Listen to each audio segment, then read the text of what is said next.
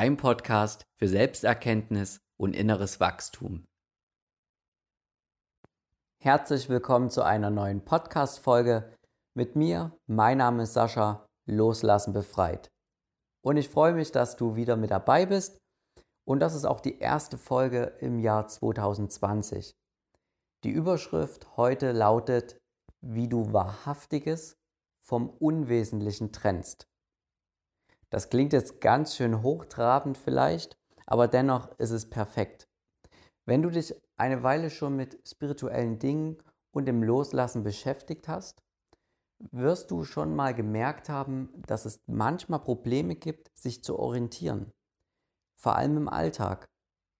Das heißt, es gibt ja verschiedene Stimmenanteile in uns und dann ist die Frage, wer spricht jetzt gerade in mir? Was ist das? Ist es die Intuition?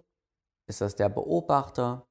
Ist es nur die quasselnde Stimme, die ich getrost beiseite stellen kann? Also was spricht gerade in mir? Was läuft gerade ab? Und vor allem kann ich dem folgen? Ist das wahrhaftig oder ist das unwesentlich? Und dieser Podcast soll dir dazu dienen, dass du danach weißt, welcher Stimme du folgen kannst und was einfach zu tun ist wo du dich drauf verlassen kannst. Das heißt, nach dieser Podcast-Folge würde ich mich freuen, wenn du einfach auch mehr Vertrauen zu dir hast und deinen Weg eben gehen kannst. Und um das zu erreichen, schauen wir uns an, dass es nur drei Lebensmodi gibt. Also das heißt, du verbringst deinen Alltag nur in drei verschiedenen Modi. Wir nennen das mal die drei hier und danach schauen wir uns die ganz separat in Ruhe an. Der erste Modus ist der Modus des Kommentierens, also der Kommentator. Der zweite Modus ist das Erleben. Und der dritte Modus ist die Beobachtung.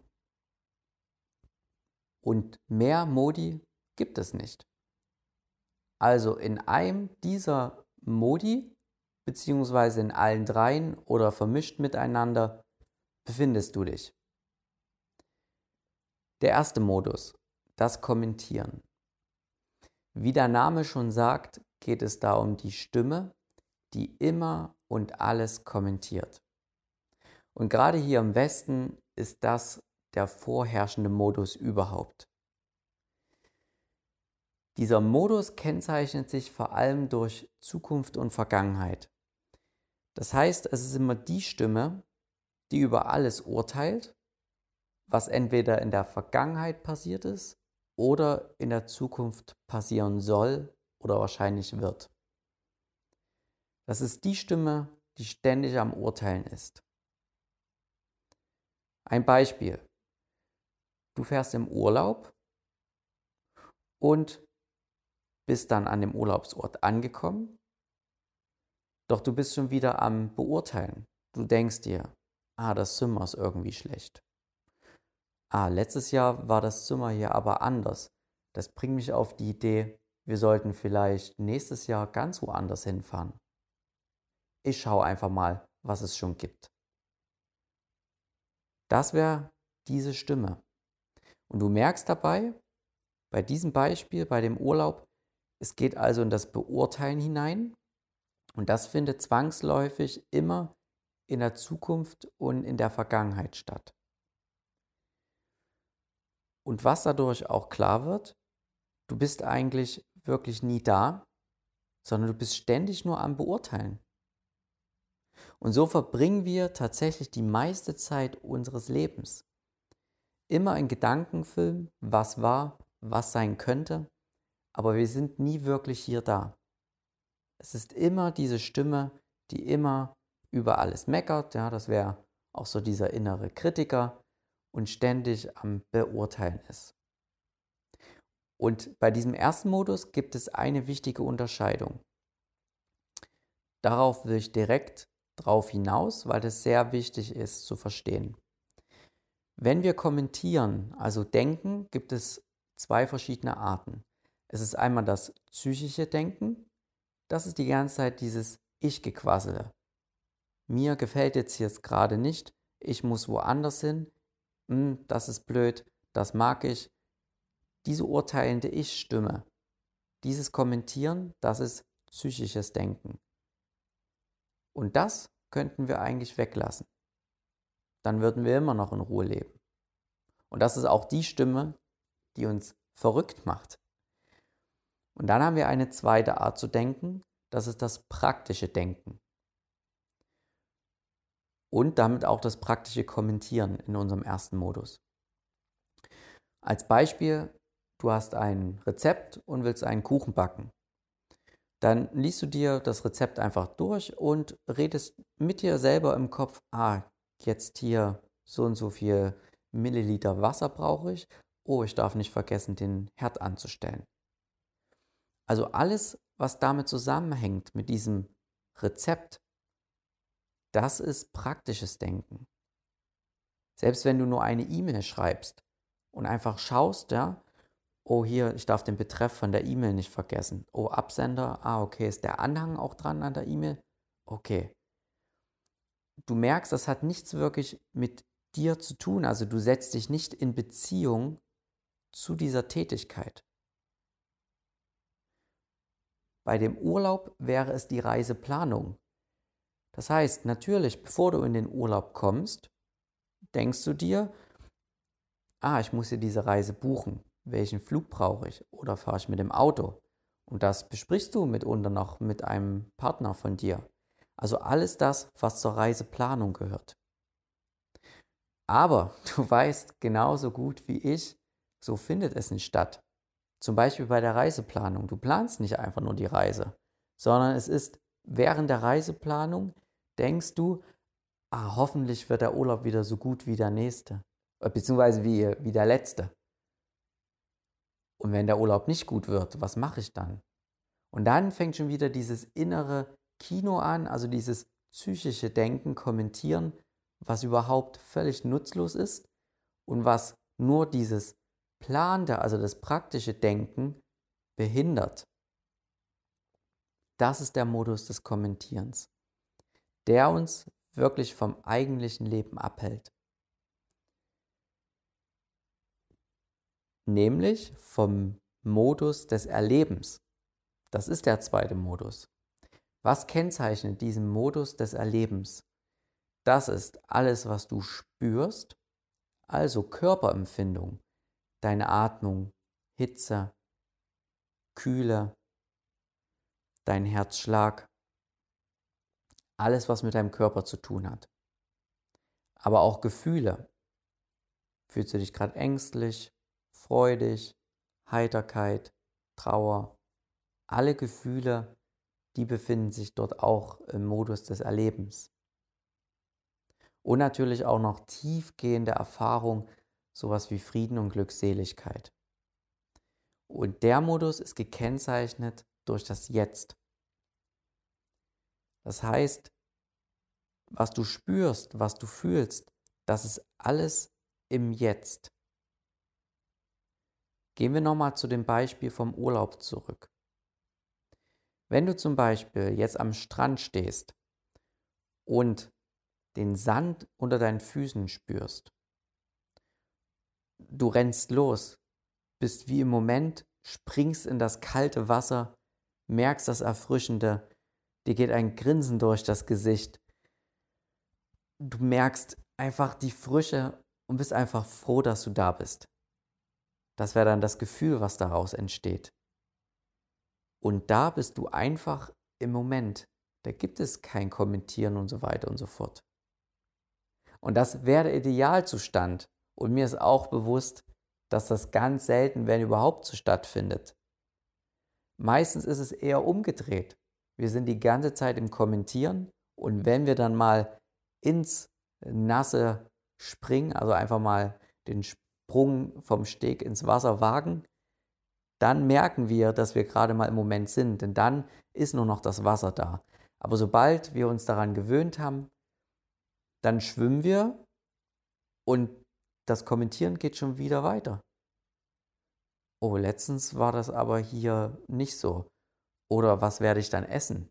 Gibt es ja vielleicht irgendwo ein Café in der Nähe? Du kennst das. Und schon sind wir wieder im Modus des Kommentierens.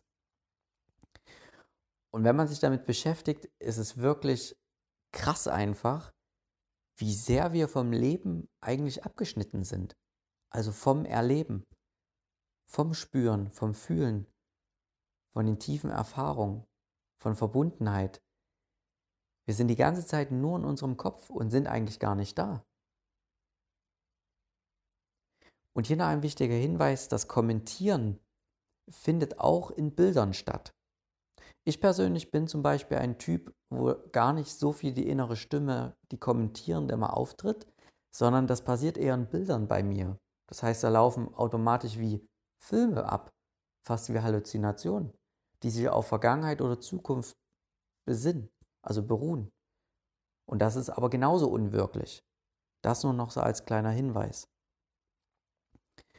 Und schon allein, wenn man sich diese zwei Arten anguckt, diese zwei Modi, wird dieser Unterschied ganz krass deutlich. Und ich möchte dich an der Stelle schon mal ermutigen, wirklich den Fokus auf diesen Modus des Erlebens zu setzen.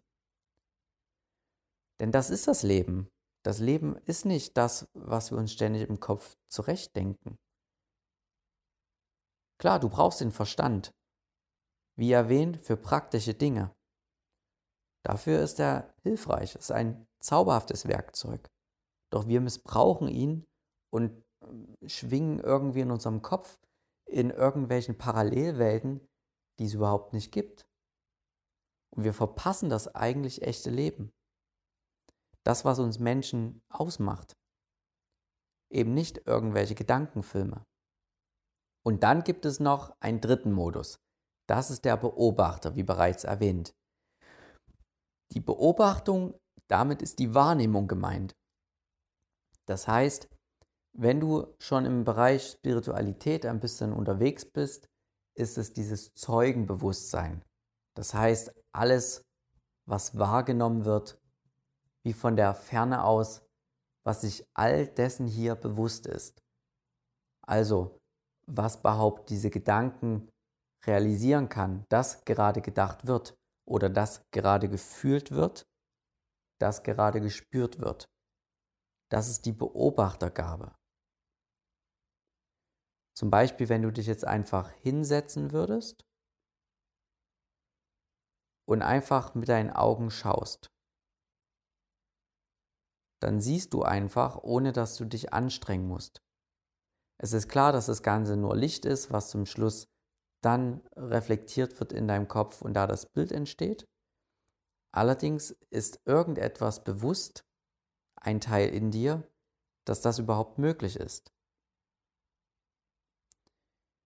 Das ist der Beobachter, das Zeugenbewusstsein, was sich all dessen hier gewahr ist.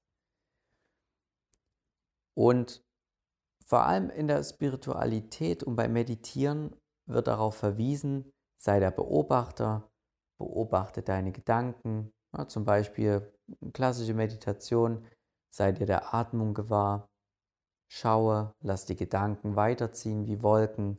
All das ist eben der Beobachtung gezollt bzw. weist darauf hin. Und bei diesem Modus ist etwas aber noch ganz wichtig zu sagen.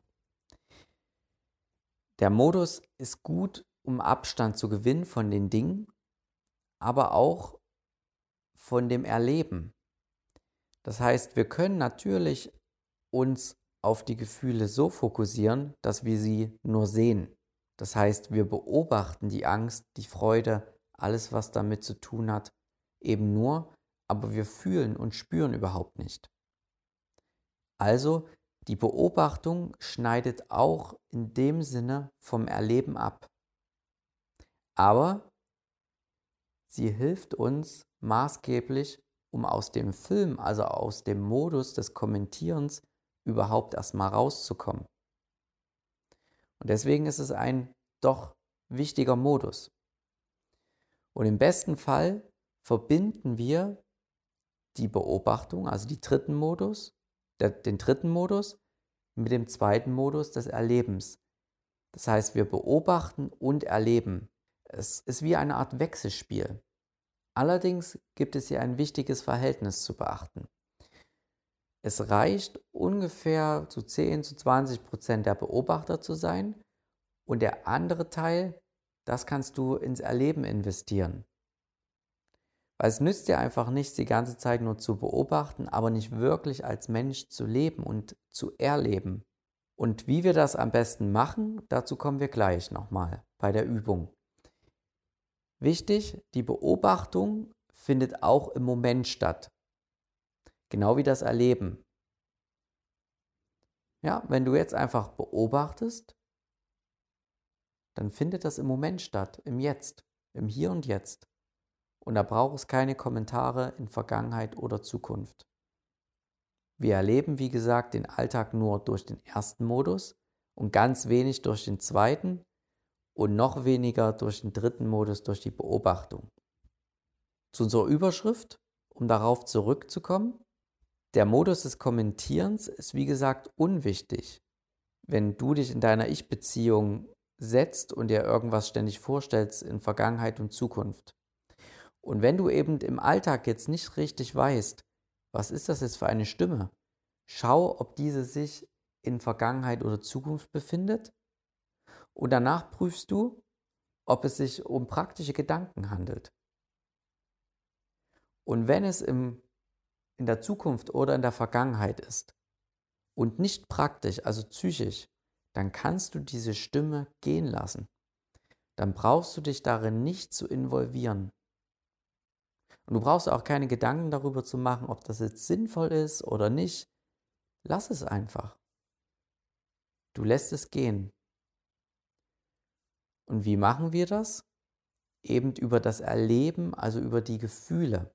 Weil unseren Gedanken, diesen Kommentaren liegt immer ein Gefühl zugrunde, was das erst überhaupt wirklich auslöst, dieses Geplappere im Kopf. Und dafür jetzt die Übung. Wie du das machst, dass du den Beobachter und das Erleben schulst. Das kommt aus der Gestalttherapie. Da gibt es eine Übung, die nennt sich das Bewusstseinskontinuum.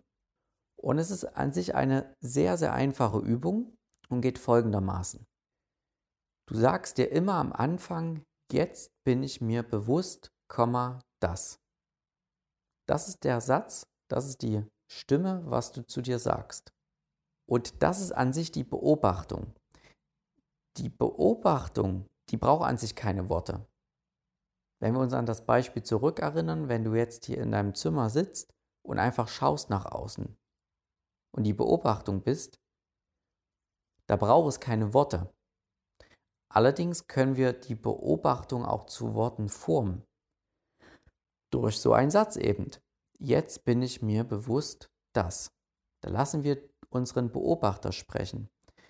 Und hier kennzeichnend ist, das haben wir noch gar nicht zu dem Beobachter mit erzählt, wertfrei und absichtslos. Und der Beobachter kann jede Perspektive einnehmen.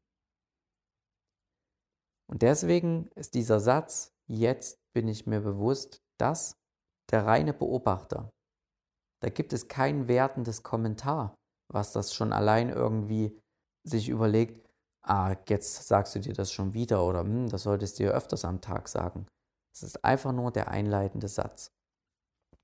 Und dann sagst du, was du gerade spürst. Die Körperfunktionen, also das, was wir spüren, sind immer ein gutes Eingangstor. Denn letztendlich wollen wir auf die Gefühle hinaus.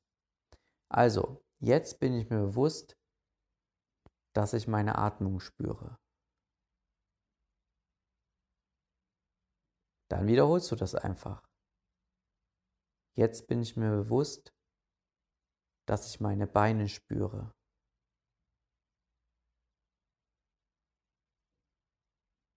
Jetzt bin ich mir bewusst, dass ich meinen linken Zeh spüre.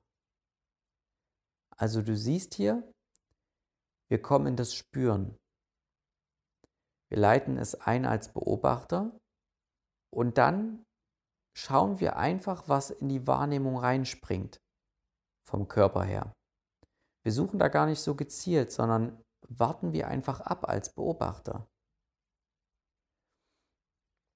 Und hier ist es wichtig, um dieses Verhältnis zu wahren, was ich vorhin meinte mit den 10 zu 20 Prozent Beobachter, 80 zu 90 Prozent das Erleben, dass du auch wirklich dann spürst. Also es geht nicht sofort ineinander. Jetzt bin ich mir bewusst, dass ich mein Bein spüre. Jetzt bin ich mir bewusst, dass ich da, da, da. Sondern du sagst es und dann spürst du es auch eine Weile. Ohne es zu werten, ganz absichtslos. Du bist wie der innere Freund zu dir. Du wertest es einfach nicht. Du bist nur die Beobachtung und kommst in das Erleben, in das Spüren hinein.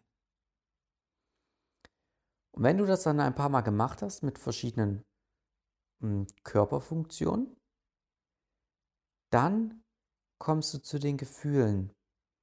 Weil die Gefühle sind eigentlich das, was Spaß macht am Leben. Die Gefühle bewegen uns, sind da, schaffen Verbindung, schaffen Bewegung, schaffen Motivation. Sie sind der Reichtum des Lebens, sagen wir immer. Und deswegen möchte ich dich ermutigen, noch hinter die Körperfunktion zu schauen. Und es hilft definitiv immer erstmal auf die Atmung zu spüren, was empfinde ich gerade in meinem Körper. Und damit kommen wir schon oft in unsere Mitte und an, in den Moment hinein. Doch bleib da nicht stehen, führ das gerne immer noch ein bisschen weiter aus. Jetzt bin ich mir bewusst, dass ich eine kleine Aufregung fühle in mir. Und darunter liegt eine Neugierde. Und dann fühlst du diese Neugierde einfach ein bisschen. Und natürlich kannst du das auch weitermachen. Also wenn du dann den Satz gesagt hast, jetzt bin ich mir bewusst, dass, dann sagst du, ich fühle das und das. Und jetzt wandelt sich das Gefühl vielleicht dahingehend ein bisschen. Und du merkst daran, man braucht dann schon ein bisschen Zeit auch tatsächlich für sich, um das durchzuführen. Allerdings nur, wenn man es wirklich dann tief machen möchte, also wenn man den Gefühlen dann ausführlich begegnen möchte.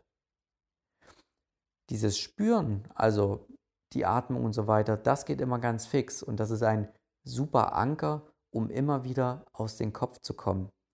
Und dafür hilft diese Übung eben extrem. Das ist genau das, was ich meinte, dass der Beobachter an sich hilft, aus diesem ganzen Gedankenquatsch rauszukommen, aus diesem ganzen Gedankenkino. Du kommst einfach in den Moment. Und das ist die Übung. Also nochmal zur Erinnerung. Drei Modi, kommentieren, erleben, Beobachter.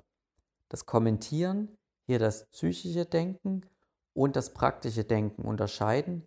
Praktisches Denken macht Sinn, psychisches Denken, also sprich alles, was ich mit Vergangenheit und Zukunft zu tun hat, kannst du dir schenken, brauchst du nicht weiter zu verfolgen.